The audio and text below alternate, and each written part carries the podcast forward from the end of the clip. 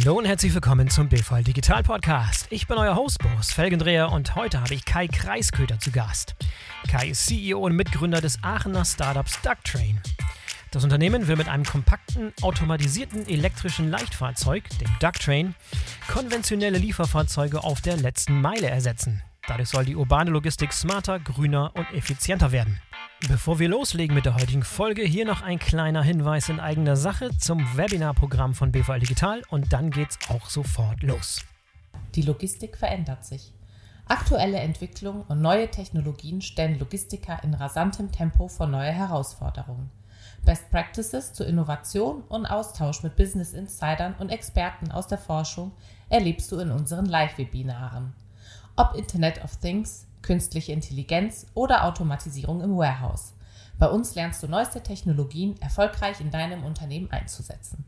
Die Live-Webinare vom BVL Digital sind 60 bis 90-minütige Online-Events, an denen du von überall teilnehmen kannst. Im Sendeplan auf bvl-digital.de findest du alle Webinare und kannst dich direkt anmelden. Sei beim digitalen Wandel in Logistik und Supply Chain vorne dabei. Wir freuen uns auf dich. Hallo Kai, herzlich willkommen zum BVL Digital Podcast. Schön, dass du dabei bist. Boris, grüß dich. Hallo, vielen Dank für die Einladung. Sehr gerne, sehr gerne. Kai, du bist Mitgründer und CEO von Ducktrain. Gib uns mal als Einstieg so einmal den Kurzpitch, so die Kurzversion davon, was Ducktrain macht. Ducktrain wird die urbane Logistik revolutionieren.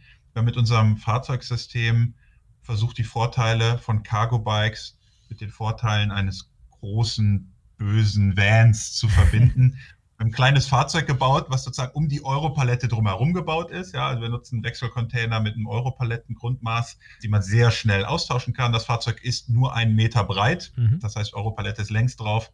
Äh, es war eine Ingenieurskunst, das überhaupt technisch hinzubekommen. Es ist ein bisschen länger als zwei Meter. Jedes Fahrzeug ist selber elektrisch angetrieben. Wechselbatterien. Können wir gleich nochmal im Detail darauf eingehen, auf die technischen Eigenschaften. Und wir können bis zu fünf dieser Fahrzeuge hintereinander koppeln. Ja, ein Fahrzeug heißt Duck Viele Fahrzeuge heißen dann gekoppelt Duck Train, also die Entenkolonne.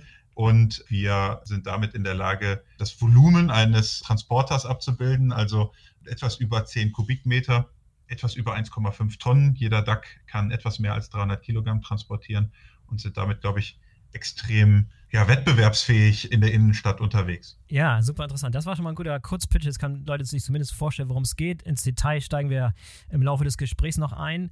Aber du hast eben interessantes Stichwort genannt, Ingenieur oder Ingenieurskunst. Deshalb auch nochmal ganz gut zu verstehen, was dein Hintergrund eigentlich ist. Nimm uns mal mit zu deinem Hintergrund aus der E-Mobilität und RWTH Aachen. Das ist ja so deine Brutstätte sozusagen. Erklär uns mal ein bisschen so, wo du eigentlich herkommst.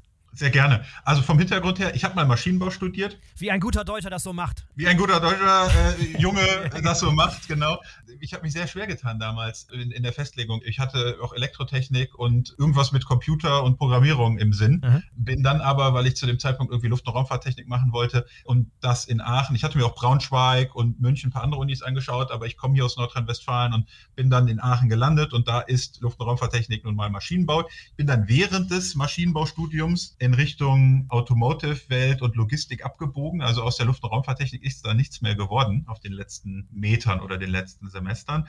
War dann auch mal ganz kurz in der großen Automobilwelt unterwegs. Ähm, am Ende des Studiums habe ich etwas weniger als ein halbes Jahr bei Volkswagen in Bratislava geholfen, den VW Up damals zu starten. Der befand sich dort gerade im Anlauf und an so einer IT-Logistik-Schnittstelle äh, durfte ich dort an den IT-Systemen mitarbeiten und bin dann aber zurück nach Aachen gekommen habe den Achim Kamka, den Professor Kamka, noch näher kennengelernt. Ich hatte bei ihm damals meine Diplomarbeit geschrieben und bin dann mit ihm noch mal ein bisschen intensiver in Dialog gekommen und er berichtete mir davon, dass er gerade den Auftrag bekommen hatte, Lehrstuhl für Elektromobilität an der RWTH hochzuziehen und suchte dafür noch motivierte Menschen und konnte mich relativ einfach, muss ich sagen, oder ist auch einfach relativ gut im Motivieren. Ja, konnte er mich für die Sache gewinnen und so bin ich dann Ende 2011 dort an der RWTH eingestiegen habe den Lehrstuhl für Elektromobilität mit aufgebaut. Wir waren eine kleine Truppe damals, äh, zwei, drei, vier, fünf Leute mhm. und bin bis Anfang 2019 der RWTH dort treu gewesen.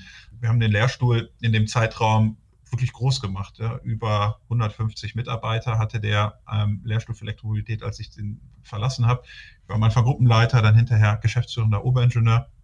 Wir haben in der Zeit nicht nur geforscht, wie man das vielleicht so denkt im Elfenbeinturm, sondern wir haben insbesondere ganz viel, wir nennen das in Aachen immer in Anführungsstrichen anwendungsorientierte Forschung. Andere nennen das auch einfach Beratung und Entwicklungsprojekte, wenn man mal ganz ehrlich ist. Wir haben also viel mit Industrieunternehmen zusammengearbeitet, mit deutschen Automobilunternehmen, mit übrigens auch international, europaweit, auch weltweit Zulieferunternehmen mit denen wir die Elektromobilität besprochen haben. Da muss man mal überlegen, 2011, 2012, da war noch nicht so viel los. Es ging dann um Elektromotoren, es ging um Batterien, ging um die Komponenten und die Frage, wie bringe ich das in Fahrzeuge zusammen. Und irgendwann ging es da auch um ein eigenes Startup, was, was der Achim Kamka damals gestartet hatte mit ein paar Kollegen, um Street Scooter. Ja, das ist ein bekanntes, prominentes Beispiel, ja. Was wirklich bekannt geworden ist, als die Deutsche Post DHL es gekauft hat, Ende 2014. Und am Anfang war es ja auch ein Personenfahrzeug, das wissen die allerwenigsten. Und wir haben als Lehrstuhl dort viel auch mitgewirkt. Ich äh, persönlich habe dort auch viel mitarbeiten dürfen, auch schon in den ganz frühen Jahren, 2012, 2013 technische Projektleitungen gemacht, ähm, mich um Dinge Telematik, Ladeinfrastruktur und irgendwann auch um das Thema automatisierte Logistik in urbanen Räumen gekümmert. Und so bin ich auch mit dem Thema urbane Zustellung im, im Schwerpunkt und dem Thema Robotik dann spätestens 2014 sehr intensiv in Berührung gekommen. Ja, aber gegründet, das Unternehmen Ducktrain habt ihr, glaube ich, 2018 erst, also nochmal, also nochmal vier Jahre dann vergangen. Genau, wir haben ganz lange dort mit großen Logistikunternehmen und Startups auch vielen unterschiedlichen zusammengearbeitet, sehr viel Erfahrung in dem Bereich gesammelt und darüber dann irgendwann eine eigene Idee entwickelt eine Idee, die wir dann über das Jahr 2018 konkretisiert haben und Ende 2018 sind wir dann zum Notar gelaufen und haben die Droid Drive GmbH gegründet, die sozusagen das Unternehmen hinter dem Ducktrain ist. Hat dann noch ein paar Monate gedauert, bis wir wirklich richtig loslegen konnten. Da muss man ja so ein bisschen Geld einsammeln. Ja. Äh, und das war dann im Frühjahr 2019 der Fall. Und dann konnten wir Material kaufen, ersten Prototypen entwickeln, ein paar Leute einstellen, am Anfang ganz viel mit studentischen Mitarbeiterinnen und Mitarbeitern gearbeitet und dann das Unternehmen so schrittweise aufbauen. Ja, auch noch gar nicht so lange her. 2019, als ihr wirklich losgestartet seid, also gerade mal zweieinhalb Jahre her und da ist noch da, was dazwischen gekommen, nochmal eine, eine kleine Pandemie dazwischen gerutscht sozusagen, hat die Sache wahrscheinlich nicht einfach gemacht, aber hat die Situation verschärft. Ne? Also das ursprüngliche Problem, was ihr ansprechen wolltet, Last Mile Logistics, ist nochmal um Mengen dramatischer geworden. Im Jahr 2020 haben wir erstes Mal die 4 Milliarden Paketmarke pro Jahr in Deutschland geknackt. Die Situation verschärft. Hat euch das ein bisschen in die Karten gespielt? Ja, das ist so ein bisschen zynisch, ehrlich gesagt, aber tatsächlich muss man ja wirklich sagen, E-Commerce und damit auch urbane Logistik ist, glaube ich, der große Gewinner aus dieser Pandemie. Ja. Ähm, es mag auch noch andere Gewinner geben, da bin ich jetzt gar nicht so äh, im Detail drin, aber, aber definitiv eine der großen Gewinner. Und das ist auch die Antwort, die man sozusagen aus Business-Sicht geben kann, geben muss unser Produkt ist noch viel relevanter geworden und tatsächlich ist auch die, wir haben das auch gemerkt, die Nachfrage nach solchen Lösungen noch viel stärker geworden. Mhm. Gleichzeitig gibt es aber natürlich auch Herausforderungen. Ja, wir haben jetzt im letzten Jahr, insbesondere in 2020, auch in der ersten Hälfte 2021, große Schwierigkeiten oder Herausforderungen gehabt, mit den Kunden, mit unseren Anwendungspartnern überhaupt in Kontakt zu kommen. Ja, äh, Unternehmen, die aus also Konzernrichtlinien Reiseverbote haben, Unternehmen, die in Niederlanden, in Belgien äh, oder Japan sitzen, die überhaupt nicht reisen konnten, die überhaupt nicht hier zu mhm. uns nach Aachen kommen durften, die die Grenze gar nicht übertreten durften. Und das macht es natürlich schwierig, weil wie soll ich ein neuartiges, ein innovatives Produkt verkaufen, wenn meine potenziellen Kunden es nicht erproben können? Ja, und das ist sozusagen die andere Seite dieser Pandemie-Medaille für uns als Ducktrain. Corona als zweischneidiges Schwert sozusagen, genau.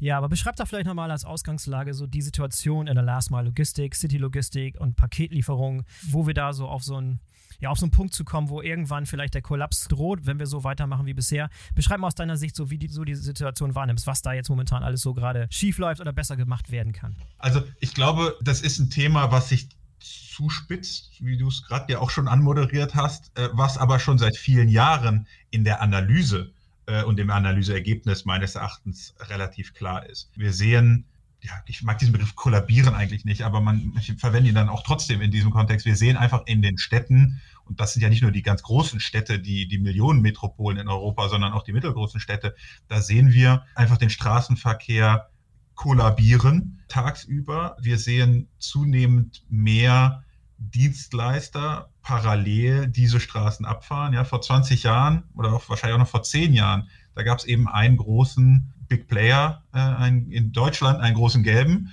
Äh, dann gab es noch einen, einen, zweiten und einen dritten, der im B2C-Bereich aktiv war. Äh, und das war's. Mittlerweile fahren ja, weiß nicht, drei, vier, fünf Logistikunternehmen faktisch jede Haustür in Deutschland jeden Tag an. Und das nur sozusagen im, ich sag mal, im echten E-Commerce mit größeren Sendungen, plus das Ganze, was im Quick-Commerce, also, weiß ich nicht, das Snickers, was ich mir von Gorillas liefern lasse, oder die Pizza- und Sushi-Lieferdienste, die ja nochmal on top irgendwie kommen. Ja, so. Und wir reden auch schon ganz lange darüber, dass man doch eigentlich konsolidieren müsste. Also wenn man mal global galaktisch rangeht, systemanalytisch rangeht, dass man irgendwo am Stadtrand eine Konsolidierung hat, dass die letzte Meile vielleicht auch auf Abruf passiert. Ich meine, im Informationszeitalter im Jahr 2021 ist es ja völlig bescheuert, dass der Postbote über Klingeln an meiner Haustüre herausfinden muss, ob ich da bin. Ich könnte ja genauso gut auch in irgendeiner App eintragen oder vielleicht sogar aus meinem Kalender extrahieren, wann jemand bei mir zu Hause ist oder nicht und entsprechend oder ich sagen, ja, gerne immer um 19.15 Uhr bitte die Sendungen bei mir abgeben. Das ist ja intellektuell alles durchstiegen, aber es wird faktisch nicht gemacht. Warum? Weil, glaube ich, Logistikunternehmen erstmal auch keine so riesig große Incentivierung haben, beispielsweise Konsolidierung durchzuführen. Und sie gerade ja auch im städtischen Bereich auch gut ausgelastet sind. Also ein, ein DHL oder ein Amazon spart ja keinen Cent dadurch, dass sie sich irgendwie verbinden würden und konsolidieren, ja, weil ihre Fahrzeuge, ihre Fahrer, die sind ja durchaus gut ausgelastet. Äh, aber dennoch wäre es natürlich systemisch irgendwie spannend und auch hilfreich für die Städte. Insofern glaube ich, und das kommt so hinten ein bisschen raus und es ist vielleicht an der einen oder anderen Stelle auch nicht so super populär, aber ich bin davon überzeugt, dass es auch eine gewisse, na sagen wir mal, regulatorischen Eingriff, ohne das jetzt zu überdramatisieren und zu politisieren wollen, brauchen wird. Ich glaube, man muss insbesondere urbane aber wahrscheinlich auch ganzheitlich Logistik als Infrastruktur verstehen. Infrastruktur, wie wir es in einem Energienetz oder einem Wasserversorgungsnetz haben. Damit meine ich jetzt nicht, dass eine Privatisierung rückabgewickelt werden sollte, sondern man muss eben, was ich gerade auch schon sagte, so einen gesamtsystemischen Blick darauf haben und dafür sorgen, dass die Ressourcen, die wir haben, und Fläche ist halt einfach eine ganz, ganz teure und wertvolle Ressource in den Innenstädten, dass die dann effizient genutzt wird im Sinne der Bürger, die, die in diesen Städten dann wohnen. Ja, das war jetzt ein bisschen die Gesamtsystemsicht. Was ist denn die Sicht eurer potenziellen Kunden? Wie nehmen die das Problem wahr? Oder nehmen sie es noch gar nicht wahr und denken, noch geht's ja, funktioniert alles, alles gut so. Was ist denn so der größte Painpoint eurer potenziellen Kunden, die ihr adressieren könnt? Unsere Kunden, das sind ja die klassischen CAP, die Kurier Express Paketdienstleister. Das sind aber auch Spediteure im weitesten Sinne, die urbane Themen abwickeln im B2B-Bereich, aber auch im B2C-Bereich größere Packstücke. Und da sind eben zunehmend auch ja, Lebensmittellieferdienste, also eben größere Gebinde, ja, mein Wocheneinkauf in der Eurokiste zu mir nach Hause. Und die sehen ganz klar das Thema Prozesseffizienz in der Innenstadt. Die sehen über Staus, also verstopfte Straßen. Die sehen über Parkplatzsuchen. Die sehen über, wenn Parkplatz gefunden, dann relativ weit weg vom Kunden und damit dann lange Laufwege bis zur Kundin oder zum Kunden und wieder zurück zum Fahrzeug sehen über diese drei Aspekte einfach erhebliche Prozessineffizienzen, auch steigende Prozessineffizienzen, die gehoben werden können. Ja, die sehen ja heute, wenn sie Cargo-Bikes einsetzen, dass ich bis zur Haustüre des Kunden fahren kann. Und da stellt sich nur die Frage, wie kann ich das skalieren?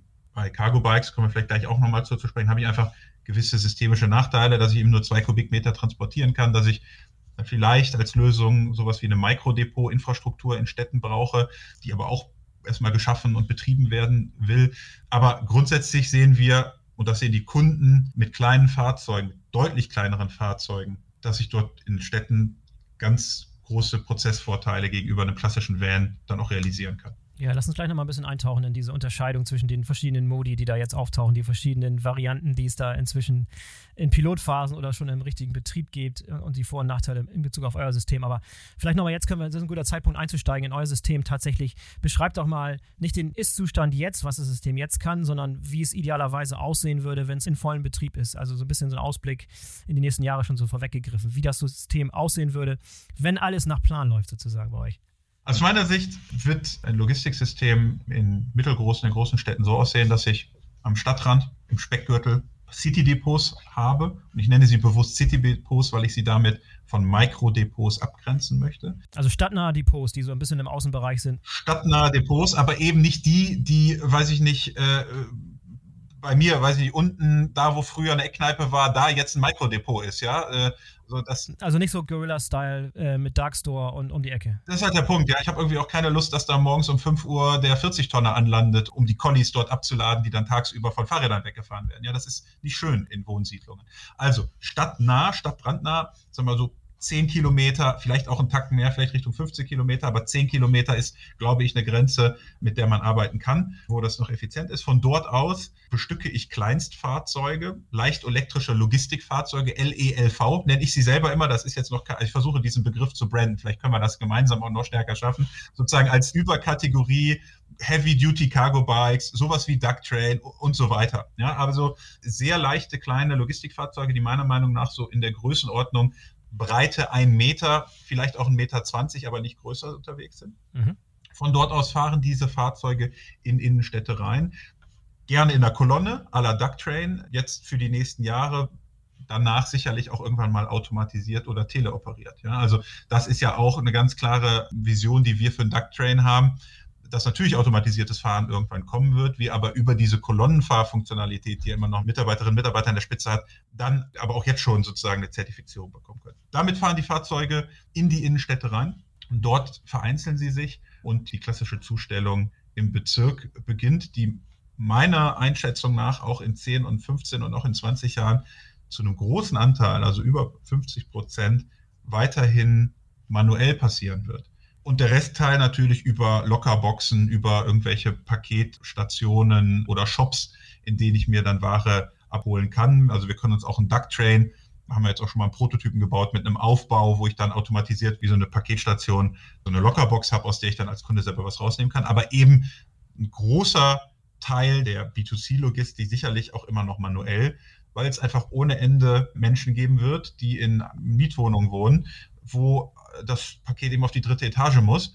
Und mit durchschnittlicher auch größer werdender Paketgröße reden wir ja jetzt nicht nur von Luftpolsterumschlägen, sondern wir reden auch von der Eurokiste mit dem Wocheneinkauf. Und meine Oma in der dritten Etage möchte sich das nicht in einer Packstation 500 Meter entfernt abholen. Und das ist die Vision. Kleine Fahrzeuge, eben deutlich, deutlich kleiner, mit deutlich weniger Flächenbedarf in der Innenstadt und eben auch nivelliert über den Tag. Ja, warum fahren denn heute mal Expresssendungen ausgenommen. Aber warum fahren denn heute morgens irgendwie zwischen 7.30 Uhr und 8.30 Uhr, warum fährt in diesem Zeitraum 100 Prozent oder, oder 95 Prozent des Logistikvolumens jetzt für den B2C E-Commerce-Segment in die Innenstädte rein, im, im Verkehrsstau, ja, mit allen Mitarbeitern, Mitarbeitern, mit allen Pendlern, die da in die Stadt reinfahren und ist sozusagen in den großen Vans gelagert und wird dann über den Tag verteilt. Warum passiert das nicht in mehreren Wellen? Und genau das können wir mit kleineren Fahrzeugen ja viel besser abbilden. Also smartere Nutzung der zur Verfügung stehenden Straßeninfrastruktur. Und ich glaube, und das ist jetzt aber wirklich die 20, 30, 40 Jahressicht auf die Sache, wenn die Fahrzeuge kleiner werden, dann kann ich auch darüber nachdenken, die Straßenquerschnitte neu zu schneiden. Mhm. Ja, das, aber wie gesagt, das, ne, das sind Straßeninfrastrukturprojekte, äh, städtebauliche Projekte, das ist eben nochmal deutlich längere zeitliche Perspektive. Aber wenn so ein Logistikfahrzeug nur noch einen Meter oder vielleicht einen Meter 20 breit ist, dann kann ich natürlich Straßen, die heute drei Meter irgendwas, drei Meter fünfzig breit sind, kann ich plötzlich zu zwei Spuren machen dann kann ich da plötzlich bidirektionalen Verkehr abbilden. Wenn er automatisiert ist, kriege ich da noch mehr auf. So ist er denn, da, da, tummeln sich so viele Fahrzeuge, die 21 Meter breit sind, dass es dann so wieder eng wird, aber das ist vielleicht ein Thema, was wir gleich nochmal aufgreifen können. Aber das wäre ein guter Zeitpunkt, nochmal ein bisschen tiefer einzusteigen in das System selber. Da schon ein paar Dinge angeteased mit diesen Anhängern und fünf Stück und Ducktrain und verbunden und autonom und, und elektrisch angetrieben.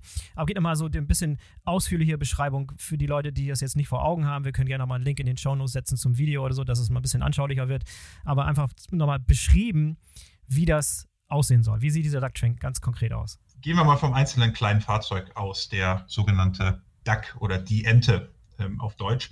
Ähm, ein Fahrzeug um die Europalette drumherum gebaut, ähm, kann man sich im Prinzip vorstellen wie so ein Skateboard mit ein bisschen Ladebordwand, Niederflur ausgeführt, also alle, für alle Logistikexperten. Wir kommen dort äh, auch ohne größere, weiß ich nicht, Hubwagen oder Gabelstapler rein. Wir können auf sozusagen Bodenniveau die Hinterachse absenken. Und dann kann ich da die Europalette oder eben auch meinen Wechselladungsträger mit kleinen Rollen drunter einfach händisch reinschieben. Perfekt. Okay, du hast, also im Mikrodepot, kannst du das schon vorpacken und sozusagen direkt diese Palette, die designiert ist für einen bestimmten Anhänger, darauf schieben, sozusagen. Okay. Mhm. Ganz genau. Wir denken ja auch über B2B-Anwendungsfälle nach. Äh, auch wenn ich dann irgendwo in der Innenstadt angekommen bin und entladen möchte, dann brauche ich da keine großen Hilfsmittel, sondern ich denke ab, ich fahre das Colli raus oder gehe eben mal mit der Hubermeise rein und ziehe mir den einfach raus. Aber ich habe da keine Stufen drin. Fahrzeug einen Meter breit, 2,40 Meter lang, eigener Antrieb, Rad integriert. Wir haben viele Fahrradkomponenten verbaut. Wir haben eine Vollfelge, also damit unterscheiden wir uns auch ganz klar zu vielen Cargo-Bikes, die so klassische Speichenfelgen haben, die häufig dann den, den Lasten auch nicht standhalten können. Unser Fahrzeug ist, wenn es voll beladen ist, 500 Kilogramm schwer. 350 Kilogramm davon die Zuladung, 150 Kilogramm das Fahrzeug Eigengewicht ein eigenes Bremssystem auf beiden Achsen, also vier Räder, die bremsen können, extrem gute Bremsperformance, also sind wir auch relativ stolz drauf. Den, den, deutschen Ingenieuren schlägt das Herz höher hier, was du alles beschreibst. Ja, ja aber, aber eben, eben auch Verkehrssicherheit, ja, äh, das, das steckt eben dann auch mit da drin, auch unter widrigen Straßenbedingungen im Herbst äh, ganz gut bremsen zu können ist, glaube ich, auch wichtig für eine Akzeptanz von Fahrzeugen dann auch in der Bevölkerung und in der Innenstadt. Batteriewechselsystem, auch das wichtig für einige Kunden. Also alle Kunden fragen danach. Für viele Kunden ist es meines Erachtens irrelevant, weil wir mit einer Batterieladung 60 Kilometer weit fahren können. Das reicht für die meisten Anwendungsfälle für einen kompletten Tag aus. Und abends im Depot aufladen, ne? Abends im Depot aufladen. Aber exakt jeder Kunde fragt danach, ob es ein Batteriewechselsystem gibt und ob man damit theoretisch 24-Stunden-Betrieb machen könnte? Und die Antwort lautet ja. Und das liegt einfach daran, dass es für uns viel günstiger ist, Wechselbatterien, die es fertig gibt, von Elektrorollern beispielsweise, in unser Fahrzeug zu integrieren, als da irgendwie selber ein fest verbautes Batteriesystem zu entwickeln. Das heißt, Wechselbatterien, ich nehme sie raus, ich stecke sie in ein Laderegal rein. Batterien werden dann innerhalb von zwei Stunden wieder aufgeladen. Ich nehme mir aber in dem Moment aus dem Laderegal voll aufgeladene Batterien packe sie in mein Fahrzeug rein. Was ist denn mit der Situation, dass die Batterietechnik im Laufe der Jahre wesentlich besser werden wird und du auf absehbare Zeit ganz leichte kleine Batterien da einbauen könntest und diese Wechselbatterie-Story gar nicht mehr relevant ist, oder? Ja, geben die Batterien äh, as a Service, wie übrigens auch das ganze Fahrzeug zu unseren Kunden. Das heißt, unsere Kunden müssen sich da über welche Investments in alte Batterietechnologien keine Gedanken machen. Wir machen das auch mit einem Partner zusammen, der auch diese Ladeschränke zur Verfügung stellt. Das heißt, ich habe da keinerlei größere Investitionen, sondern ich habe das komplett über die sozusagen die Mietgebühr, die monatliche abgedeckt. Und die Batterien, wenn sie kaputt gehen oder eben auch wenn neuere Batterietechnologie verfügbar ist, ähm, werden die dann entsprechend eingeführt und sind dann für unsere Kunden direkt nutzbar. Das heißt, man könnte die jetzt existierenden Wechselbatterieanhänger auch in Zukunft aufrüsten zu einer Festbatterie, wenn es dann soweit ist. Also durch eine Festbatterie, indem man die Batterie einfach drin lässt und nicht mehr wechselt oder eben auch die Batterie leichter werden lassen dadurch, dass ich äh, einfach in das Gehäuse weniger Batterie einbaue, wenn die Kapazität steigt. Oder auch höhere Reichweite, ne? mit der gleichen Batteriegröße, von den Größendimensionen, dann einfach mehr elektrische Kapazität mitliefern und dann auch mehr Reichweite für die Anwendungsfälle, die für die es notwendig ist, realisieren. In den meisten Fällen reichen die 60 Kilometer, die ich gerade nannte, aus, sodass die Batterie dann tendenziell einfach günstiger werden wird. So, und dann hast du da so eine Anzahl von fünf von solchen Anhängern, die miteinander verbunden sind. Worüber? Noch, momentan noch über eine, eine so eine physische. Aktuell fahren wir mit einer smarten Deichsel die vollkommen kraftlos ist. Ja, das Fahrzeug hat ja seinen eigenen Antrieb, sein eigenes Bremssystem. Das heißt, ich merke gar nicht, dass da irgendwas hinter mir dranhängt. Es ist ein Sensor drin, der dafür sorgt, dass dieses Fahrzeug dann entsprechend folgt. Aber der Duck Train, der dann mit fünf Ducks ähm, hintereinander fährt, der ist sensorbasiert. Das sind Laserscanner, Lidare und äh, Kamera und eine Kamera, die in der Front unseres Fahrzeugs sitzen und dafür sorgen, dass die Umgebung erkannt wird und insbesondere das Führungsobjekt, also du, Boris oder ich, die dann auf dem Fahrrad vorne wegfahren oder auf einem Dreirad vielleicht auch mit ein bisschen Witterungsschutz oder eben auch die vorherfahrenden DAX in der Kolonne dann erkannt werden. Zusätzlich kommunizieren die fünf DAX auch noch per Funk untereinander. Das heißt, wenn der erste irgendwie erkennt, oh, Kind läuft auf die Straße, Notbremsung, dann wird unmittelbar bei allen DAX entsprechendes Manöver eingeleitet. Okay, obwohl da eine Person vorne sitzt, die im Prinzip menschliche Augen hat, ein menschliches Gehirn und menschliche Wahrnehmung, die auf absehbare Zeit auch noch das Zepter in der Hand hat sozusagen. Das heißt also, momentan geht nichts ohne diese Person, die vorwegfährt und diese fünf Duck-Trains, die folgen sozusagen dieser, dieser Führungsperson. Die Ingenieure nennen das die Trajektorie, also der Pfad, auf dem diese Fahrzeugkolonne fährt, die wird exakt von der Führungsperson vorgegeben. Dennoch im Sinne von Fahrerassistenzsystem, im Sinne von Sicherheitssystem gibt es so ein paar sehr grundlegende Funktionen, wie eben auch eine Notbremsung, die von den Fahrzeugen auch selbstständig eingeleitet werden können. Eine klassische Frage ist auch, ja, dann fahre ich in einer Fünferkolonne durch die Stadt und zwischen Fahrzeug 2 und Fahrzeug 3 läuft eben ein Kind auf die Straße. Was passiert denn dann? Äh, und dann ganz klar, der hintere Teil der Kolonne leitet eine Notbremsung ein. Der Fahrer vorne bekommt natürlich eine entsprechende Information und kann sich die Fahrzeuge dann wieder einsammeln, die Kolonne wieder herstellen und weiterfahren. Das ist ein recht langes Fahrzeug, ne? Das ist so richtig so ein, so ein wie, wie lang ist das Fahrzeug mit Führungs... 14 Meter. 14 Meter. 14 Meter sind wir mit, mit fünf Fahrzeugen. Und das ist so die Größenordnung eines Urlaubsgespanns, ja.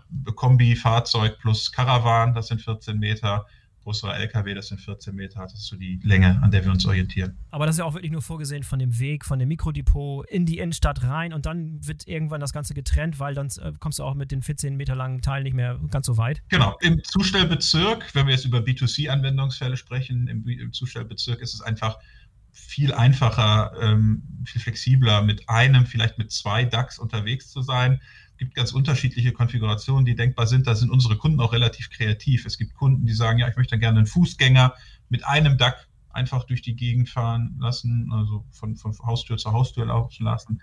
Wie, wie damals der Postbote oder, oder, heute noch der Postbote mit seinem Laufwagen. Ganz genau. Ja, ja. Mhm. ja, ganz genau. Es gibt Kunden, die sagen, ich habe heute ein Cargo-Bike, ein großes, ich möchte das gerne ergänzen mit einem DAC, weil ich dann doppelt so viel Ladung habe und nur halb so häufig zurückkehren muss und aufzuladen. Auch das sind Anwendungsfälle, die wir heute schon mit unserem, auch schon mit der ersten Generation, mit der Dykesel, die du gerade angesprochen hast, schon adressieren können. Ja, und da einfach sozusagen inkrementell die innovative urbane Logistik effizienter machen können.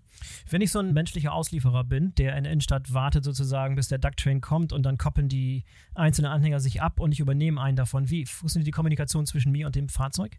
Über ein Device, was per Funk verbunden ist. Das kann im, mhm. sag mal, im naheliegendsten Fall der Handheld sein, den die Zusteller heute schon mit sich äh, führen, auf dem man dann immer quittieren darf. Das sind ja bei einigen CAP-Dienstleistern auch schon iPhones oder, oder Android-Phones.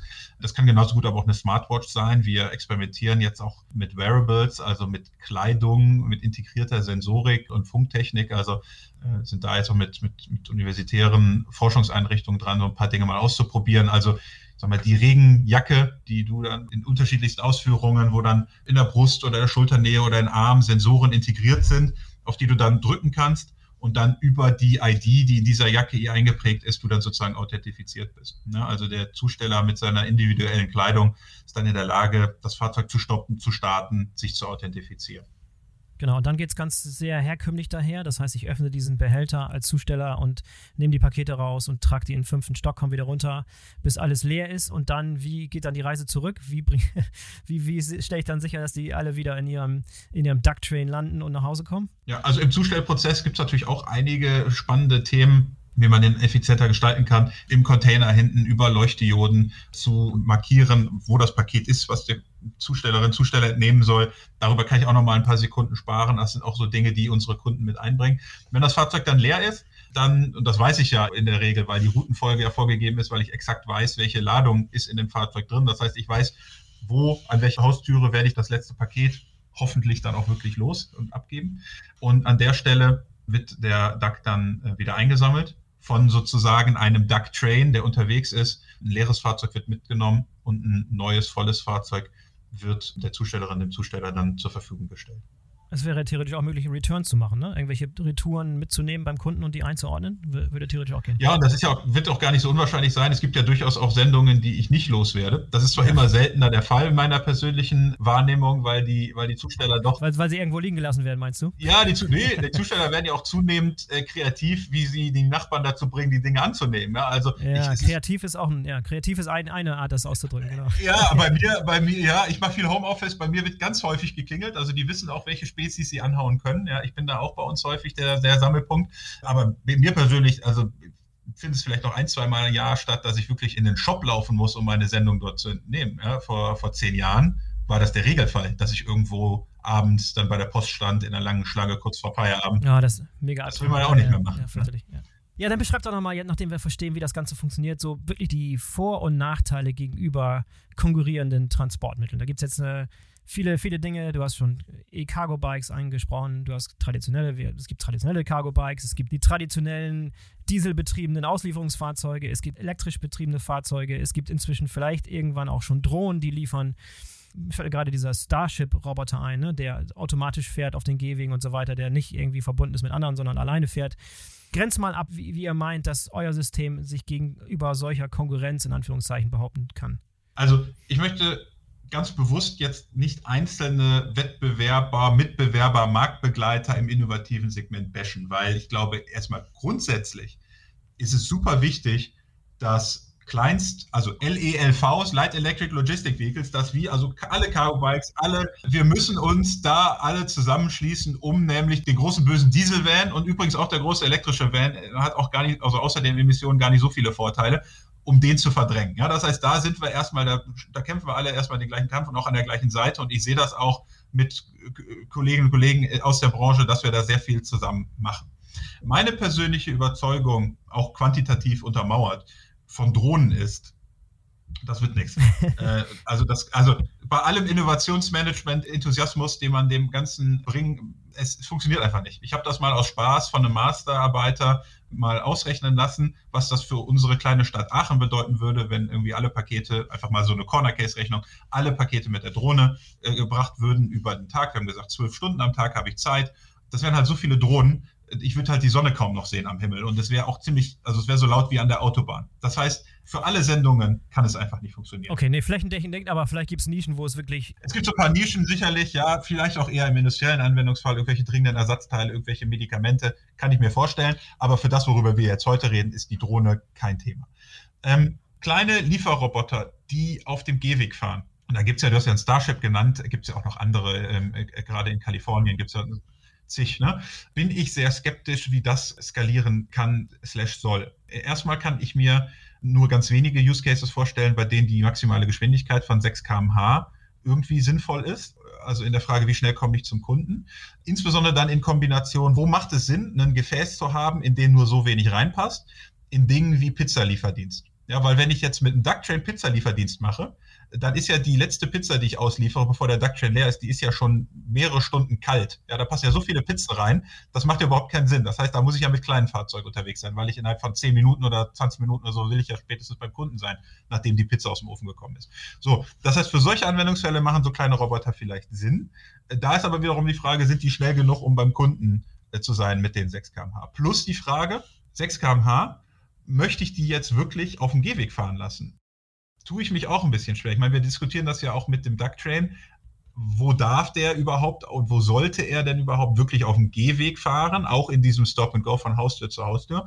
Und da kann ich mir irgendwie nicht vorstellen, dass in meiner Stadt mehrere hundert oder vielleicht mehrere tausend Kleinstroboter neben allen Kinderwagen illegal auf dem Gehweg fahrenden Kickscootern äh, und so weiter dann auch noch unterwegs sind. Ja, insofern glaube ich schon, Logistik gehört auf die Straße und da eben auf dedizierte Fahrstreifen. Ja? Und da müssen es dann schon irgendwie größere Gefäße sein, in der mehr Ladung drin ist als jetzt nur für einen Kunden. Ja, aber diese Problematik gilt für euch ein bisschen gleichermaßen. Ne? Also ich meine, ihr seid auch, das ist relativ groß, ist was ein Meter breit. Auf dem Gehweg willst du das Ding auch nicht stehen haben, oder ist das der, ist das der Plan? Nee, der Regelfall ist für uns, auf der Straße zu fahren. Ja. Äh, mit dem Meter Breite dürfen wir auch legal, kleiner Seitenhieb in alle Vans, auch am Seitenstreifen parken und von dort aus dann auch zu den Kunden fahren. Aber ich kann eben direkt in der Nähe des Kunden. Also ihr parkt dann in zweiter Reihe, auch wo jetzt meine, keine Ahnung, Hamburg oder Berlin, wo sowieso schon Autos an der Seite parken, würdet ihr in der zweiten Reihe mit den Teilen stehen oder wie wird das aussehen? Im Zweifelsfall ja. Und mit einem Meter Breite haben wir da deutlich weniger Impact als andere. Im besten Fall schaffe ich es, ne, wir sprachen ja gerade auch über den Neuschnitt von Straßenquerschnitt, Neuverteilung,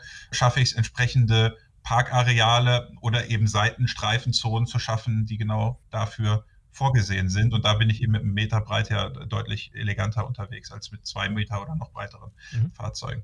Äh, Thema Cargo Bikes, für mich ein super, und ich meine mit einem Cargo Bike jetzt nicht diese zweirädrigen mit der Holzkiste vorne, mit denen ich meine Kinder zum Kindergarten fahre. Ja, die sind auch nett, aber. Ja, über die sich äh, die ganze Welt lustig gemacht hat vor ein paar Monaten. Ja. ja, genau, ja, ja, genau, weil das der gut situiert. Also ich meine, ist ja auch wirklich ein bisschen zynisch. Ne? Ich habe ja auch so ein Ding, äh, ehrlich gesagt, muss ich zugeben, aber es ist schon echt zynisch, wenn man sich über. Du outest dich hier als Cargo-Bike-Fahrer, sehr schön. Ja. ja. aber es macht auch Bock, ehrlich gesagt. Äh, also es ist ja auch, ich habe ein elektrisches, ja, es gibt die auch ohne Antrieb, ich habe eins mit. Es macht auch einfach Spaß und meinen Kindern macht das auch mega Spaß, da vorne drin zu sitzen und, und so. Aber also für Business-Anwendungsfälle brauchen wir ja nicht drüber reden, dass das nicht genug Payload hat, ähm, außer vielleicht für irgendwelche Express-Kurier-Notarboten oder sowas.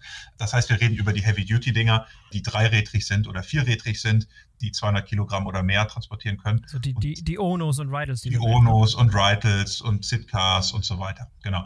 Und ich finde das super wichtig. Das sind meine Verbündeten insbesondere weil ich auch Führungsfahrzeuge brauche. Ja, ich sprach ja gerade auch von den Kunden, die gerne ein Cargo Bike plus ein Duck Train nutzen wollen. Das sind ja genau diese Fahrzeuge, die dann vor dem Duck Train äh, hinwegfahren. Und wir kämpfen an der gleichen Front. Und die Herausforderung, die ich einfach nur gerade eben ja auch schon mal beschrieben habe, ist, dass solche Cargo Bikes auf die im Infrastruktur Mikrodepot, eine mögliche Mikrodepot-Infrastruktur in Städten angewiesen sind. Die ähm, ähm Agiplan hat vor ein paar Monaten für die Stadt Hamburg mal eine Studie, eine Analyse gemacht, soweit ich weiß, auch veröffentlichte Ergebnisse. Ein Ergebnis ist, in Hamburg würden bis zu 100 Mikrodepots benötigt, nur im Stadtgebiet, um effizient mit Cargo-Bikes Logistik zu machen. 100 Mikrodepots und jetzt muss man ja nochmal dazu sagen, pro CAP-Dienstleister, weil die sich ja alle weigern zu kooperieren und gleichen Logistikflächen zu nutzen. Das schlaghaltigste Argument ist ja versicherungstechnische Gründe. Was mache ich denn, wenn ein Paket wegkommt? Dann weiß ich ja nicht, ob der Kollege vom anderen CAP-Dienstleister das geklaut hat. Ja, das ist ja so das Standardargument, was dann kommt. Das heißt, 100 Mikrodepots für ein DRL, für ein Amazon, für ein Hermes und so weiter. In einer Stadt wie Hamburg kann man sich ja mal überlegen, wie gut das funktionieren wird. Ja, und deshalb glaube ich, die sind für bestimmte, für die letzte Meile, für Anwendungsfälle sicherlich smart. Vielleicht findet man auch Modelle, das ist auch was, was wir durchaus mit Kunden diskutieren, wo Ware mit dem Ducktrain reinkommt und dann auf ein Cargo-Bike umgeschlagen wird. Da sehe ich eben Herausforderungen in der größeren Skalierung der Cargo-Bikes. Aber für mich ein super, super wichtiger Partner und auch ein gemeinsamer Wegbereiter. Wie gesagt, der Gegner, der ist ja ein anderer, ne? sondern das ist ja der klassische große Lieferwellen, den wir substituieren wollen alle. Ja, ich würde mit dir lieben gerne mal sprechen über die Herausforderungen, die jetzt noch bevorstehen. Das klingt alles hervorragend, aber man hat schon an vielen Stellen jetzt gemerkt, okay, da ist noch einiges zu tun. Rechtlicherseits, Standards, auch ein bisschen Technik. Aber lass uns mal ein bisschen auf die rechtliche Situation eingehen. Denn momentan habt ihr ein bisschen, glaube ich, damit zu kämpfen, ist noch nicht zugelassen in der Straße. Also ihr seid lange Zeit auf dem Privatgelände unterwegs gewesen. Jetzt, glaube ich, äh, das erste Mal auf der Straße. Aber auch, sag da noch mal ein bisschen was zu, was so die nächsten Schritte sind, die das Ganze dann wirklich zur Realität werden lassen können. Gerne. Wir sind mit unserem ersten Prototypen 2019 gestartet. Wir haben den Anfang 2019, im Sommer 2019 aufgebaut und der war dann ab Ende 2019 fahrfähig und haben den erprobt mit Kunden getestet auf Privatgelände. Haben dann sehr intensiv arbeiten müssen, über anderthalb Jahre lang äh, mit Unterstützung des TÜV, mit übrigens auch sehr guter fachlicher Unterstützung auch unseres Landesverkehrsministeriums hier in Nordrhein-Westfalen, die für die Ausnahmegenehmigung zuständig sind. Das ist ja Föderalismus in Deutschland, jedes Bundesland erstmal für zuständig. Und wir haben seit März diesen Jahres, seit März 2021, die Ausnahmegenehmigung für diesen ersten Prototypen, um auf der öffentlichen Straße zu fahren. Und das haben wir genutzt, um mit zwei Kunden hier in Aachen das Fahrzeug auf Herz und Nieren zu prüfen. Und das ist auch weiter laufend. Ja, das sind Tests, die das Fahrzeug fährt jetzt nicht jeden Tag auf der Straße, aber die regelmäßig durchgeführt werden und in, in unterschiedlichen Anwendungsfällen das Fahrzeug einfach auf Herz und Nieren erprobt. Und ist nochmal kurze Frage, ist Aachen und da, wo ihr unterwegs seid, ist es so prototypisch für das, was ihr in der Zukunft vorhat oder ist es erstmal einfaches Terrain, um erstmal loszulegen? Es gibt jetzt sicherlich in den Alpen oder irgendwo nochmal Anwendungsfälle, die noch ein bisschen schwieriger sind. Also, aber auch in Aachen gibt es Berge. Das glauben ja, das wissen ja die wenigsten. Es ist nicht Holland, es ist nicht das flache Land. Nein, wir haben da einen sehr guten Mix auch gefunden. Äh, tatsächlich auch extrem steile Strecken, Kopfsteinpflaster, ja, alte Kaiserstadt oder Römerstadt, Kopfsteinpflaster, ist alles mit dabei. Insofern würde ich erstmal sagen, ist jetzt nicht wissenschaftlich bewiesen, aber ich würde sagen, ist ein guter Mix an allem, was man sich so vorstellen kann. Wir haben einfach die große Herausforderung, es ist einfach ein Fahrzeug es ist kein Fahrrad, sondern ist ein Fahrzeug. Wir haben ja auch den Anspruch, eine vernünftige Payload zu liefern, 300 Kilogramm und mehr. Insofern sind wir hier in einem zulassungspflichtigen Fahrzeugbereich unterwegs. Und das ist einfach was, was große Automobilunternehmen seit vielen Jahrzehnten erfolgreich tun und was wir als Start-up gelernt haben und weiterhin auch lernen. Insofern ist das ein sehr, sehr dickes Brett, was wir uns vorgenommen haben. Wir sind jetzt aktuell sehr intensiv daran, die nächste Fahrzeugüberarbeitungsgeneration auf die Straße zu bringen. Das ist etwas, was wir eigentlich schon für den Spätsommer diesen Jahres geplant hatten, was jetzt ähm, wahrscheinlich erst im Frühjahr kommenden Jahres kommen wird. Die nächsten zwei Fahrzeuge, die extrem überarbeitet sind, die deutliche äh, Dinge mitbringen und die auch sozusagen in ihrer Zulassung nur einen deutlichen Hub machen werden. Ihr seid ein relativ kleines Team noch. Wie viele Leute seid ihr momentan? Status November 2021? Leute im Sinne von Köpfe ähm, sind wir ähm, 24 über 50 Prozent aber studentische Mitarbeiterinnen und Mitarbeiter. Also wir haben äh, Abschlussarbeiter, wir haben äh, Part-Time-Studis, wirklich festangestellte Mitarbeiter sind wir nur zehn. und davon sieben im Engineering. Ja, und ich kann mir vorstellen, das ist auch sehr kapitalintensiv, das Ganze an den Start zu bringen. Da ist Hardware dabei, da sind Investitionen dabei, Pilotphasen, Testphasen.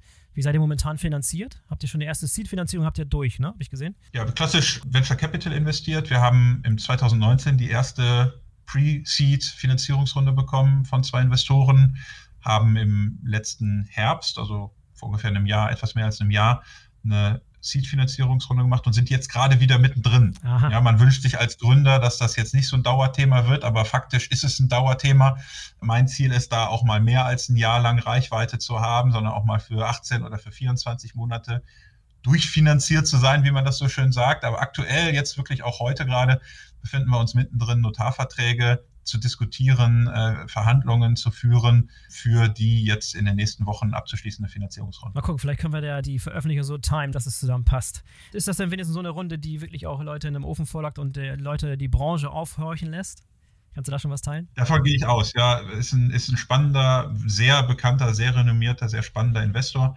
Und ich gehe davon aus, dass das ein bisschen Momentum erzeugt für uns, aber auch, glaube ich, für die Gesamtbranche, dass das Signal setzen wird, dass das Thema, was wir bearbeiten, einfach extrem wichtig ist. Ja, mega spannend. Kai, vielen Dank, dass du uns mal mitgenommen hast, so hinter die Kulissen von eurem Projekt dort. Finde ich super spannend. Ich glaube, es wird ein elementarer Bestandteil sein. Nicht der einzige, aber es wird also einer der Spieler, einer der, der Musikanten im, im Orchester sozusagen sein, wie wir es gerade schon angesprochen haben. Das ist nicht ein Verdrängungswettbewerb zwischen dem einen und dem anderen, sondern wahrscheinlich gibt es eine ganze Klaviatur von verschiedenen äh, Last-Mile-Liefermöglichkeiten in der Zukunft. Weitaus mehr, als es heute schon der Fall ist. Vielen Dank für das tolle Gespräch. Danke dir auch. Danke Bis dir. zum nächsten Mal. So, das war der BVL Digital Podcast mit Kai Kreisköter von Ducktrain. Wieder mal ein interessantes deutsches Startup, das mit neuen Ideen die Logistik in unseren Städten ein kleines bisschen besser machen will. Ich hoffe, euch hat es gefallen und ihr seid in der kommenden Woche wieder dabei. Denkt dran, den BVL Digital Podcast zu abonnieren, damit ihr keine der kommenden Folgen verpasst. In diesem Sinne, bis zum nächsten Mal, euer Boris Felgendreher.